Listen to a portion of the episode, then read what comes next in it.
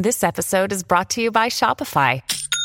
Forget the frustration of picking commerce platforms when you switch your business to Shopify, the global commerce platform that supercharges your selling wherever you sell. With Shopify, you'll harness the same intuitive features, trusted apps, and powerful analytics used by the world's leading brands. Sign up today for your $1 per month trial period at shopify.com/tech, all lowercase. That's shopify.com/tech. Ian Bremmer is president of Eurasia Group and author of The Power of Crisis, How Three Threats and Our Response Will Change the World. Ian, welcome back. Brian, happy New Year, man. Good Same to you. First off, you told me, put it in perspective, this whole speakers thing, not that big of a deal long term. Yeah, I mean, the big deal is the fact that the Republicans have an incredibly narrow majority in the House, and that makes it hard to govern. It makes any speaker really, really weak, whether it ends up being McCarthy or Scalise or whoever, right? But I don't think that – I mean, there's no legislation that's going to get passed that's significant irrespective of whether you have a speaker. And once you finally get one, whether it's 12 votes or it's 24 – a week later, a month later, no one's talking about the story. Are you worried from the holistically we're weakening the position so much? No, not particularly, because I also think that if it turns out that the Republicans have a speaker and then they pick up seats come 2024, then they're going to have a much stronger speaker. The issue is fundamentally about just how much the red wave didn't happen in the midterms. That's a challenge. Why do you think it was? On balance, I think it's because it's two things. One, I think the abortion issue played very significantly for a lot of people. The country is a bell curve on abortion, and a lot of Republicans got squeezed into a position that was unpopular. That was challenging in a lot of races. Secondly, I think there was a quality of candidate issue and people that were really seen to be incompetent. And unfortunately, the Republicans ran a fair number of them, just underperformed structurally. But it could have so easily gone the other way. The Republicans could have easily had 20 or 30 seats in this majority, and then there wouldn't have been a second vote. This all would have been smooth. Right. So it's very easy to people need to recognize how close the alternative was. So in the big picture, you said don't panic. But overall, if you have that combined with the fact that it's January 6th and every Democrat's on the steps saying that party created chaos on the 6th and now they can't even pick a speaker in the one chamber in which they have the majority, not a great look for Republicans. Oh, that's true. That's absolutely true. But I think the broader picture is what matters for America and American power internationally is not whether the Republicans or Democrats happen to control one of the houses by a few seats. It's the fact that 2024, there's no likelihood of a constitutional crisis. When January 6th actually occurred, and it was an embarrassment, but it wasn't a coup, and it wasn't a possible coup, because the Republicans that Trump called saying, "Find me votes," they said no, because they weren't loyal to the individual of the president. Even his vice president said no. His vice president said no. His attorney general said no. The Supreme Court said no. The military said no. Everyone said no. Very much like what we just saw in Brazil last week, when you also had a former president now hanging out with Trump in Mar-a-Lago, and he's like, "Oh, I'm not going to concede. It was stolen," all this stuff. And the reality is you've had a peaceful transfer of power. These are democracies. And these democracies turn out that they're much more powerful and entrenched than people had worried, right? And that's what really matters. The fact that the United States, we're not going anywhere. Our country is not about to implode. Our democracy is not about to fall apart. I want to start with Brazil is not one of your top 10, but it's not. But you have to be concerned about Central and South America and some of these socialist communist countries that are infiltrating. If you look at what happened with Venezuela and how it's been destroyed, I think the role of Nicaragua has never changed. And then Brazil basically has a socialist criminal as a president. Yeah, I'm much less concerned about Brazil than I am the other countries. Really? Doesn't he want to do deals with China and further China's claws into this hemisphere? Bolsonaro supposedly didn't want to do deals with China and then, of course, had to because they're the largest trading partner. Lula is going to be just as pragmatic. His cabinet has a bunch of different parties on it because the only way he can govern is by compromising with people. So you're not worried? Not at all. Not at all. You know, I'm worried. I'm worried about Haiti. Right, we've got a criminal country that has no government, that's run by gangs, with a cholera epidemic and massive numbers of refugees, literally just hundreds of miles, from the U.S. southern coast, and the U.S. is doing nothing about it. So you've set up an unbelievable list of the greatest dangers, the greatest challenges, points of interest. First off, number 10. You say water stress. Are we running out of water? Globally, water is increasingly not a crisis that we suddenly have to respond to when it hits, but it's a structural reality that whether it's in the United States with droughts and farmers having to produce less so that consumers can have access, or it's Europe and it's impacting shipping and waterways, or it's countries where literally they don't have enough water to actually, you know, survive. This is a massive and only growing structural issue. And we talk about the big summits every year on carbon emissions. We talk about the big summits on biodiversity. There are summits on water. They accomplish nothing, and they make no news. Right. So we thought it was really important to actually put it on the list. Well, it's interesting because I did read some people thought the next war was going to be over water. Yeah. Number 9, and this is huge, gets my daughter's attention, the TikTok boom. Yeah. At one point this year, is there going to be a banning of TikTok from everybody's phone or just government phones? Just government phones. But I also think that there's going to be a difference in how we think about the TikTok generation. These young people increasingly really believe that the way that they can get things changed is not by voting but by directly protesting in a way that we've not seen, frankly, in generations. And that's very impactful, especially given the social media access that they have, given the ability to directly deliver their messages to people. So they're used as an organizer. Absolutely. But why would that be any different than Instagram or Snapchat or Facebook in order to organize events? Oh, no, it's not. It's the same. We use TikTok boom just because they're young, exactly. But TikTok in particular, do you think there's— It's the most popular, right? It's the most popular, yeah. And, you know, we watched— Barack Obama sit down with an influencer and Joe Biden do an influencer before the election because most young people are on TikTok. It is their number one site. Are you legitimately concerned about being a spying tool of China? I'm legitimately concerned that China has access to that data if they want it.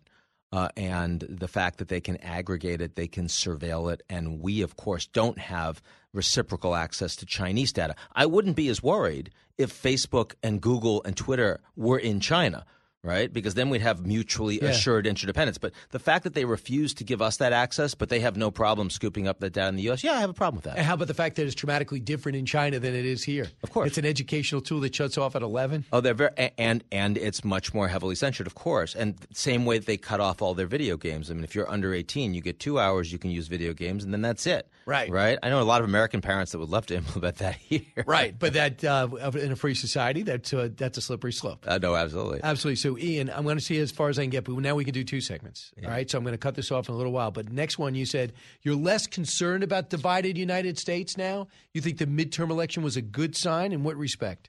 In the sense that the would-be election deniers that were running in campaigns that they would have direct oversight of 2024. So I'm talking about secretaries of state, governors. They lost their races. So this risk is not at all about Senate or House. It's about, was there any chance of a constitutional crisis in 2024? Might the election be broken? And the answer is no. The answer is no. That's a very strong signal to send to American allies around the world. You're not going to see the United States suddenly break inwardly. Was there real worry? There was a growing worry. I think January 6th was a real issue. The fact that a majority of Republicans in the House even that evening decided to vote against certifying the election was a real issue. The fact that a majority of Trump supporters say that they believe that the election was actually stolen was a real issue. I think that did damage the United States and its credibility internationally. Don't you think it's to our national interest to tighten up state-by-state election rules? Sure, absolutely.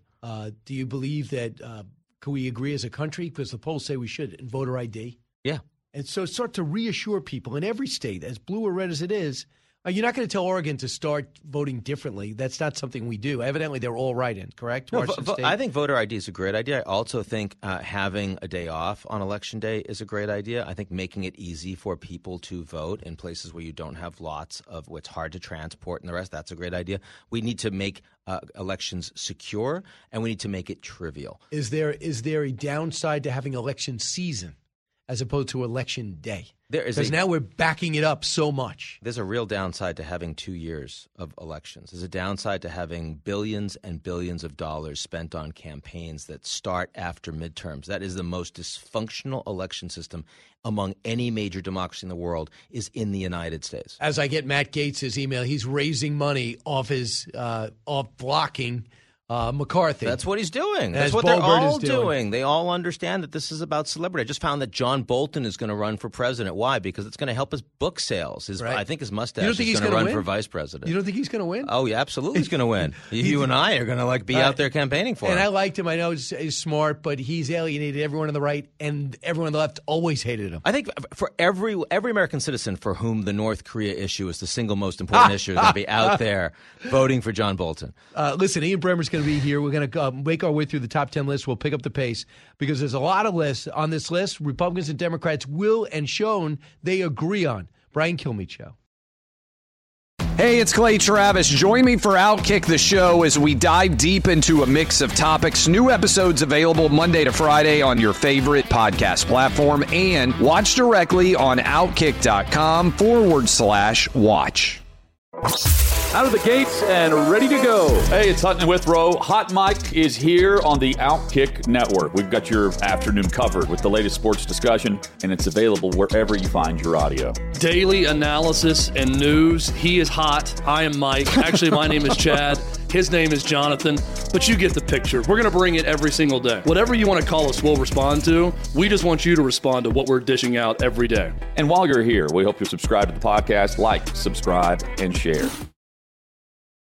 Hey, welcome back, everyone. We got it. I don't know how I can afford it, but I guess we're just going to use the overdraft on our checking account. But Eurasia Group president, founder, Ian Bremmer is still here to go through the top risks of 2023 and everything else that we stumble onto along the way. When we last left off, we were, I don't want to give it away what number one is, but we have to make some tremendous progress. We talk about divided states of America. You felt good about the last election. The arrested global development. You're worried about the world's GDP after COVID-19? You worried about for 50 years with globalization. Yes, you definitely had problems with the working and the middle classes in wealthy countries.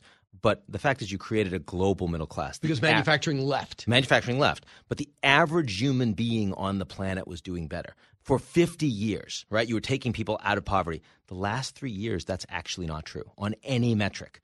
Far more people in poverty, far more people out of school, far more women being forced in the formal economy, a lot more refugees. And it's the combination of the pandemic, the Russian invasion, and now this really high inflation, all the supply chain challenges. You put that together, the poorest people in the world are doing much, much worse. This is huge. Number six is the energy crunch, because people are under the impression that we can build enough windmills, we're going to be fine. And we have this transition to the green economy, which I still think is a theory. Energy crunch, where are we at? Because there's a big pushback on fossil fuels, period, in many cases. Yes, so the funny thing is the biggest challenge is here not to the United States. They're to the Europeans and they're to developing countries who are paying far more for energy. In the case of the poorer countries, can't afford it. Absolutely. But when you add to that you're suddenly cutting off, for 20 years, they were happy to get really cheap energy from Russia. And it turned out that was a huge mistake from a national security perspective. So now they've cut it all off in 1 year.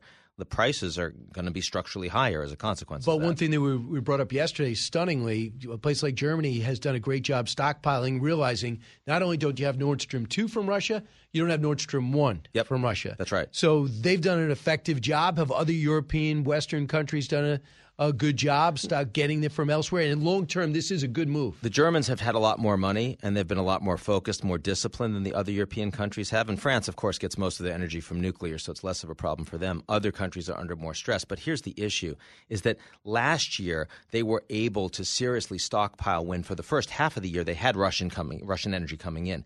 This year, they don't have Russian energy coming in. So even though they're in great shape for this winter, next year they're starting behind the eight ball. It's a lot harder. So next winter is going to look a lot worse for them. Don't you think we should be doing more here and getting those terminals built on natural gas, which burns clean, obviously? Don't you think that there's an opportunity for us to be a great supplier and then be a great customer of America? Just earlier this week, the Germans got the first shipments of LNG directly from the United States. The U.S. should lean into that. You've got a whole bunch of companies, particularly in Germany, like BASF and Volkswagen, that realize they can't manufacture in Europe anymore. It's too expensive. A lot of those companies will move to the United States, to Mexico. This is a big advantage for the U.S. When are we going to realize that solar panels and windmills are not going to replace fossil fuels? Coal certainly is being phased out very quickly, especially among wealthy countries, and that's a very useful thing to do. Natural gas and oil are transition fossil fuels that we are going to need, and we're going to need further investment in them for decades. And as that occurs, renewables will be a bigger piece of the pie. That's where the country needs to go. Rapid fire. Iran in a corner. You just informed me the protests are just as big as they have been, starting with the murder of this woman because she was not wearing proper headgear. That's right. And not only are the demonstrations only being met by repression, at the same time, there's no chance of a nuclear deal. The Americans, no way, are going to give that kind of a benefit to a country doing that at home. And the Iranians are Russians' best friend. They're giving them the drones. They're selling them ballistic missiles. Iran, the likelihood of military confrontation with Iran in the Middle East is growing. Inflation shockwaves, obviously getting a hold of that. America's still reeling. We got spoiled, but it's not coming down. It's not transitory. Weapons of mass disruption is important. But let's go to 1 and 2. Number two threat is China. Number one is Russia. Start with China. We can put them together because in both cases, we're talking about individual leaders that have amassed an enormous amount of power in their countries, surrounding themselves with yes men, with no checks and balances, nothing like an American president, and making really big mistakes. With China, it was zero COVID, and then suddenly maximum COVID 2 weeks later. They're dying at a rate where they're burning bodies in their backyards. Only 25 have died officially, according to China. And they're the epicenter of global COVID once again. While nationalizing businesses. And they're not going to tell us a damn thing about how many people are getting it or about any new variants that are coming. It's an enormous danger for the world, and their ability to make those kind of mistakes also, as you just mentioned, in the business platforms and technology are massive. Putin's already made those mistakes in the last year. Yeah, obviously wants this move back the last 8 months. He's been exposed to have a hollow army where their generals are killed first and their soldiers don't want to fight. That's right. And they can't win on the ground in Ukraine. They increasingly can't even win in the air in Ukraine as the Patriot systems start coming, and that's going to make it more clear, which means that other than surrender – the only thing Putin can do is increasingly take the war beyond Ukraine, take it to NATO. And that's a danger. The asymmetric attacks that you see from Iran in the Middle East, the drone strikes, for example, the espionage, the proxy wars. That's what I think you increasingly see from Russia. Well, ladies and gentlemen, you are now briefed on the top risks of 2023, as Ian Bremmer calls it. And I agree, from the Eurasia Group. Ian, thanks so much. Brian, always good to see you, man. All right. How do we subscribe? You get in touch with us at EurasiaGroup.net. You can check it out. I'm Charles Payne. Listen to my Unstoppable Prosperity podcast so I can get you making money right now. Whether stocks are hitting new all-time highs or in free-fall mode, opportunities abound. So why are so many potential investors still sitting on the sidelines? In a new season of my podcast, I'm going to get you in the game. After 38 years on Wall Street, I'm ready to impart some lessons and get you invested in the greatest wealth-generating machine in history. Listen anytime, everywhere at foxbusinesspodcast.com or wherever you listen to your favorite podcast. Listen to the show ad-free on Fox News Podcast Plus, on Apple Podcasts, Amazon Music with your Prime membership, or subscribe wherever you get your podcasts.